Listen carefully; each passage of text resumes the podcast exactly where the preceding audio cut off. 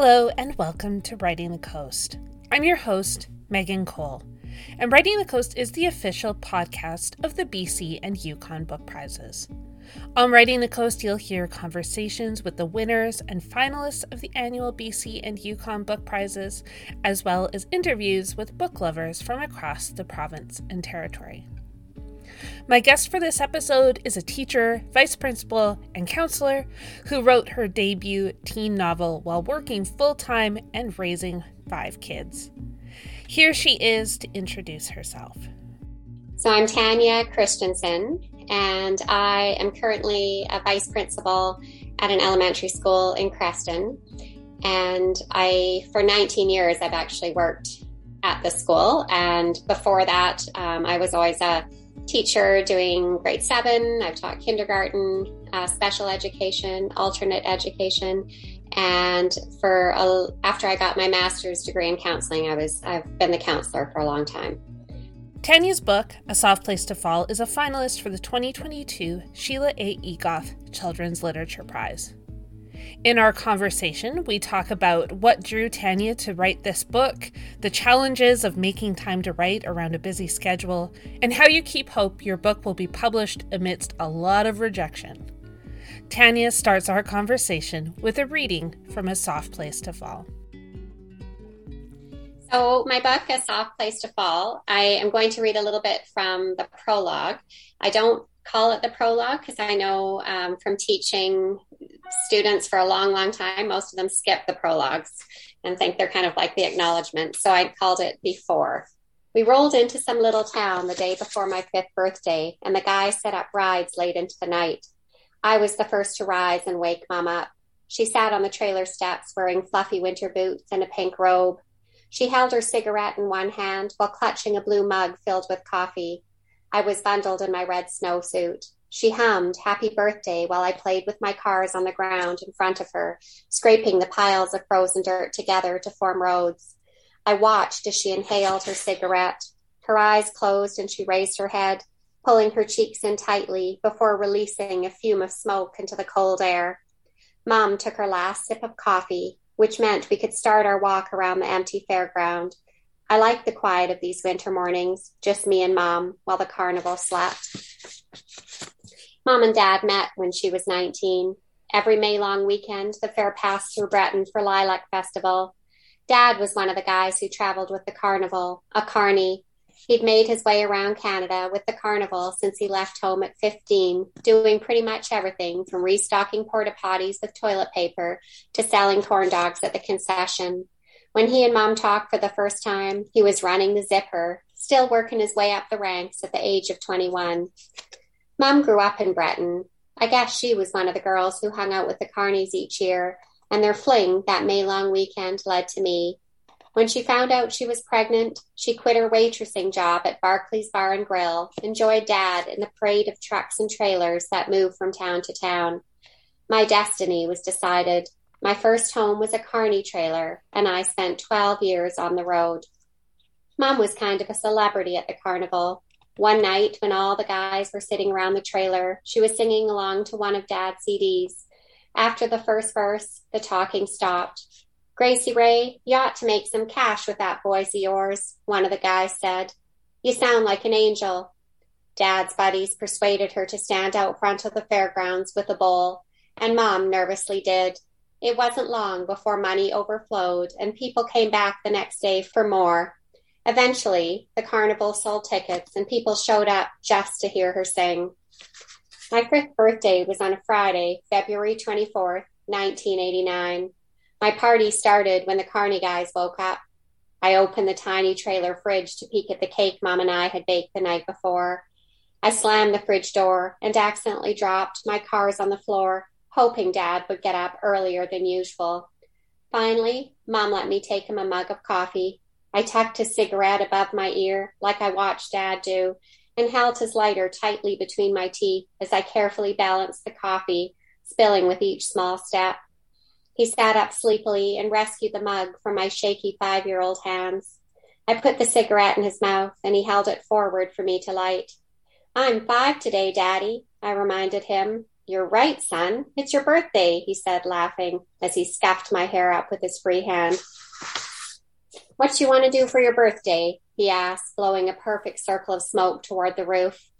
We're going to have a party, Daddy, when all the guys wake up. They're invited. Me and Mama made a cake last night. A cake? Well, it will be a party then, won't it? Dad gave me another head scuff. I waited for the carnival to come alive. By noon, Mum was banging on the trailer doors and yelling at Dad's buddies to hurry up. They dragged their lawn chairs over, one by one, till most of them were gathered in a circle in front of our trailers. Just as Mom headed in to get the cake, Bruno said, First things first, Gracie, the little man's got to light us up. It was my job to light their cigarettes. I was their entertainment, the only kid living with the crew. They held their smokes between their teeth, and I made my way around the circle with a lighter. Mom stepped out of the trailer with the cake, placing it on the small folding table in front of me, and everyone sang Happy Birthday. Then I opened my Spider Man pajamas. I didn't know this would be my very last birthday cake until I turned 15. I never imagined it was the last time I'd ever bake with mom. And it's about at this point where Creighton, the main character of the story, where his life kind of starts to turn upside down. so that's a good place to stop. Great. Um, and I, am not sure if you've listened to the podcast at all, but if you have, you might have a bit of a, a, sneak peek at my my challenging question of this year, which is if you could read one book or watch one TV show for the rest of your life, which would it be and why? Well, I guess I one. Hmm.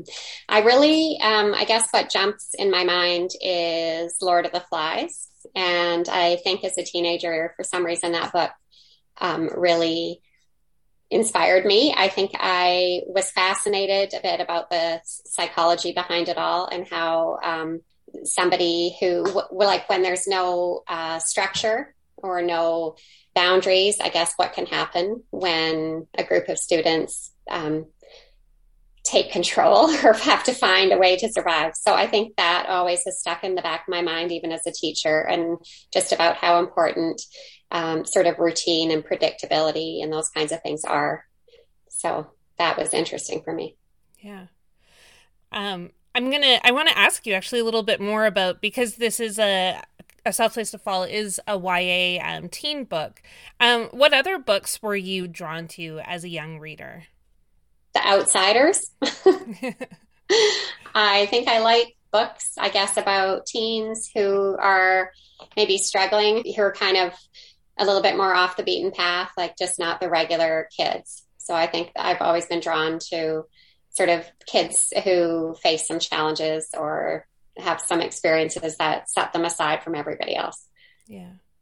And we really see that in the book, um, as you, like you introduce uh, Creighton in your reading, um, and we can see right from the get go that his life is far from ordinary, and he comes into contact with other students who seem uh, who are for whatever reason outside of the school, the regular mm-hmm. school system. Mm-hmm.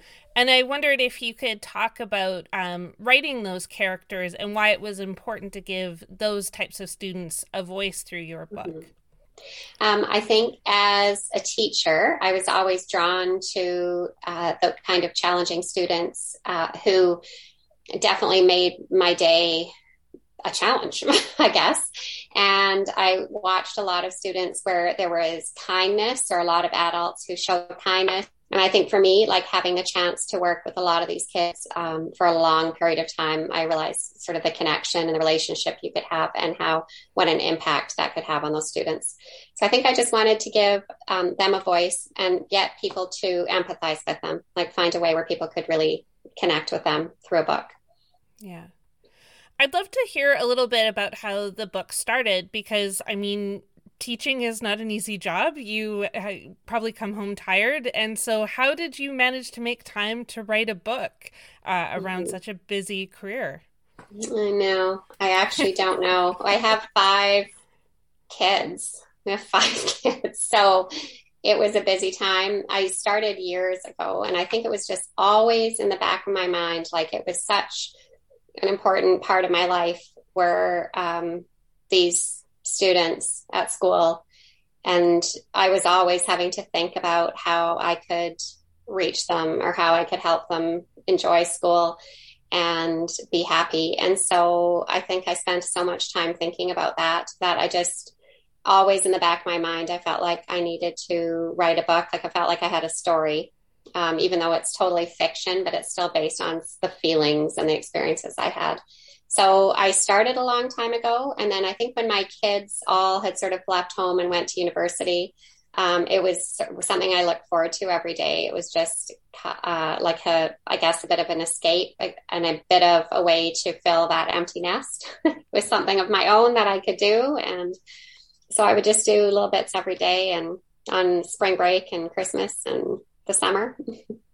How did the book evolve? Because I know, uh, like, when you're working on a project for such a long time, it always kind of shifts and takes mm-hmm. a, a mm-hmm. new shape. How did, how was it when you began, and how did it change mm-hmm. as you kind of went through it? Well, I don't like. I would never say I'm a writer. Like, I don't. I didn't know how to write a book or anything. It's not like I set out thinking, "Oh, I'm an author. I'm going to be an author." I really wanted to write a story, and I was really hoped like I thought my goal was obviously I was going to get it published, and that's where I was aiming for.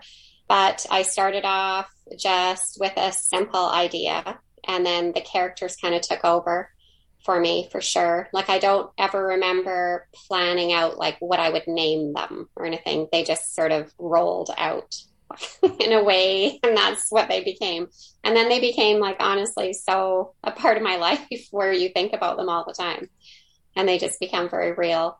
I think definitely once I, I mean, I had got, when I sent it away to a billion publishers, obviously you get a ton of rejection letters because I don't have, I didn't have an agent or anything.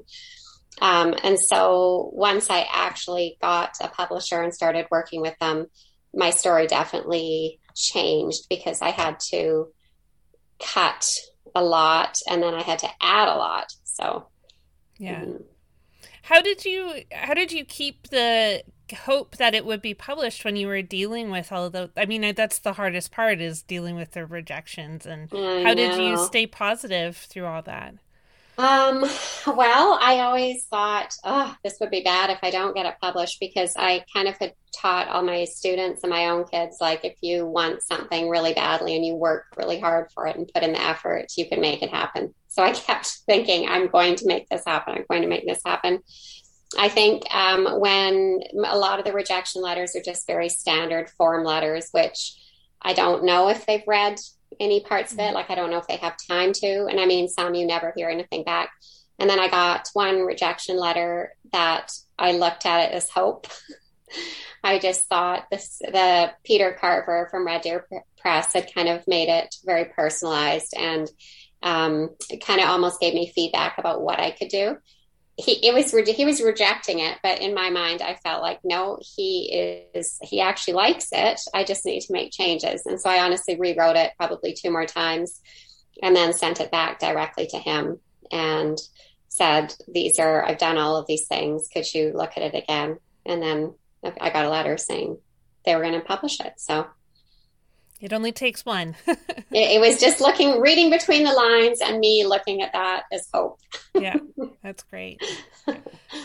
Something that I, I was really taken with when I was reading the book was there's a lot of big, uh, big topics, uh, for lack of a better word, addressed in the book, like sexual assault and teen pregnancy. What did you try and keep in mind when you were approaching those topics that would make them uh, i guess like not too overwhelming or manageable for the teen reader as they were going mm-hmm. through and getting to know these characters and investing in in kind of their mm-hmm. outcomes. Yeah. Um, i feel like i was fairly cautious. Like i feel i mean i'm a counselor a clinical counselor as well.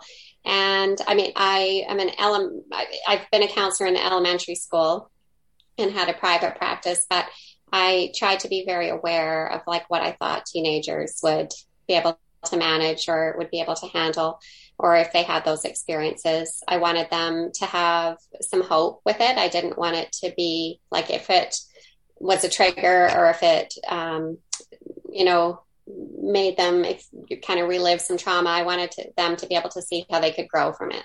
So I sort of kept that as my basis and wanted it to be realistic. like nothing happens overnight. It's not a quick fix. Yeah.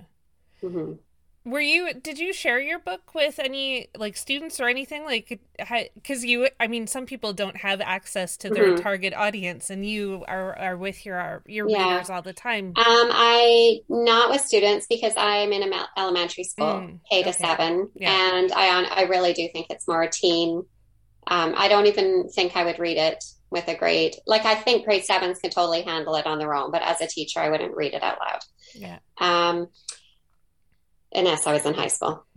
I also had kids. My kids were young adults, so some of them read it. Um, and I had, I did have some other teachers read it. So, or, and bounced ideas off. I mean, I think that like it's purely fiction and there's no characters who resemble anyone that I've taught or anything like that.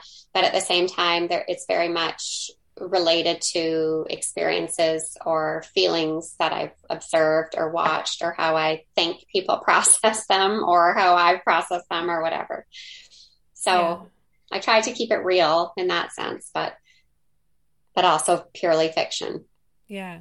I thought it was interesting too that you brought in the the restorative justice part of of things into the book because I think that's something that's I mean punishment in schools wasn't done in that way and even in communities when teens did something wrong it wasn't you know how to make it right in the community so that they mm-hmm. can um, you know not live with that shame and not mm-hmm. repeat those experiences why was it important to kind of include that process in the book i think because again it's fiction but i wanted it to be real like i wanted it to be how i thought it should be handled I guess, like what would help those students. And even though the kids in the book kind of mocked it a little bit at the end, I still think the process was helpful. Like kids, I think, would just sort of mock something like that, or they might say the things they need to say. But regardless, I think as you're going through that process, it would still be beneficial. Uh, and I think because all those kids so much needed connection and needed relationship, and those are the kinds of things that would actually help them rather than punishment. Like I think Schooner um, having to do community hours, even though that's punishment, because it was the kind of punishment it was, it sort of fit the crime and then it actually helped him in his life. So I wanted yeah. it to keep it real and I guess so that everyone could see different perspectives, like in how to to view things differently. Yeah. I wanted to ask something I'm always curious about when I chat with um, like YA authors and uh, kids book authors who are also teachers because you have kind of insider knowledge of the books that are being taught in mm-hmm. schools and also you had you raised five kids and probably saw the books they were reading too what were you hoping that your your book could offer uh, readers that maybe wasn't being offered um, mm-hmm. at school or that they weren't getting taught mm-hmm. So I think I just wanted to get some insight into kids that sort of the the large number of kids don't generally associate with or hang out with. Um, they're the kids who have behavior challenges are definitely the people that um, make the day challenging for students and for teachers and EAs and everyone. So I really wanted them to sort of have some empathy and to kind of be able to look at the big picture. So I think that is huge. But I also wanted those kids to see that there is life after this, like that. A lot of these kids will feel like just because their life, they've had a crappy life, um, that's they're they're doomed, right? That and whereas I really see it as they can use it in their life and really sort of rise above and have some resilience and some hope. So I really wanted it to be that for them, sort of some inspiration to kind of keep going and be able to do something with your life. And I think also just for adults, I would hope adults can kind of look at it, the big picture, and maybe take something from it as well. Yeah. Um, I watched some of the video of your presentation at the Nelson Public Library, and you um, mentioned the writing process as kind of being important because it's that passion and something to look forward to mm-hmm. in mm-hmm. your day. And uh, I now that you're not working on this book, have you started writing another one to uh, you know f- fill that well, time? I, I guess okay. After I finished that book, I got the job of vice principal, and I really thought I just need to focus for a bit and just really give that job my best um, and get settled in that. I definitely have a book in my mind. Like I know sort of where I'm going. I have started it, but I haven't like dove in really deeply yet. I'm just sort of, and summer's here. So I'm thinking that's kind of what I'll do. But I definitely miss having my just writing to come home to. So it's here. It's like coming. mm-hmm. Yep. Most a lot of the writing happens up there, so it's good yeah, to take yeah. that time. Yeah. Mm-hmm. And I have started a children's book as well, so I've kind of have that on the back burner. But mm-hmm. it was a really fun process. But the one thing for sure with writing is patience. Like I can't even tell you. Like I'm, I wouldn't say I'm a really patient person when it comes to life like kids I am, but not life. And uh, holy moly, you just have to wait and wait and wait and wait and wait. But then at the same time, that's also hope. like when you're waiting, there's always the hope. That was Tanya Christensen, author of A Soft Place to Fall. A Soft Place to Fall is a finalist for the 2022 Sheila A. Egoff Children's Literature Prize. If you would like to find out more about the BC and Yukon Book Prizes, visit our website at bcyukonbookprizes.com. You can also find us on Instagram, Twitter, and Facebook. Next time on Writing the Coast, we'll take a one week break from chatting with the finalists of the 2022 BC and Yukon Book Prizes, and you'll hear my conversation with the Honorable Janet Austin, the Lieutenant Governor of British Columbia. Thanks for listening to Writing the Coast.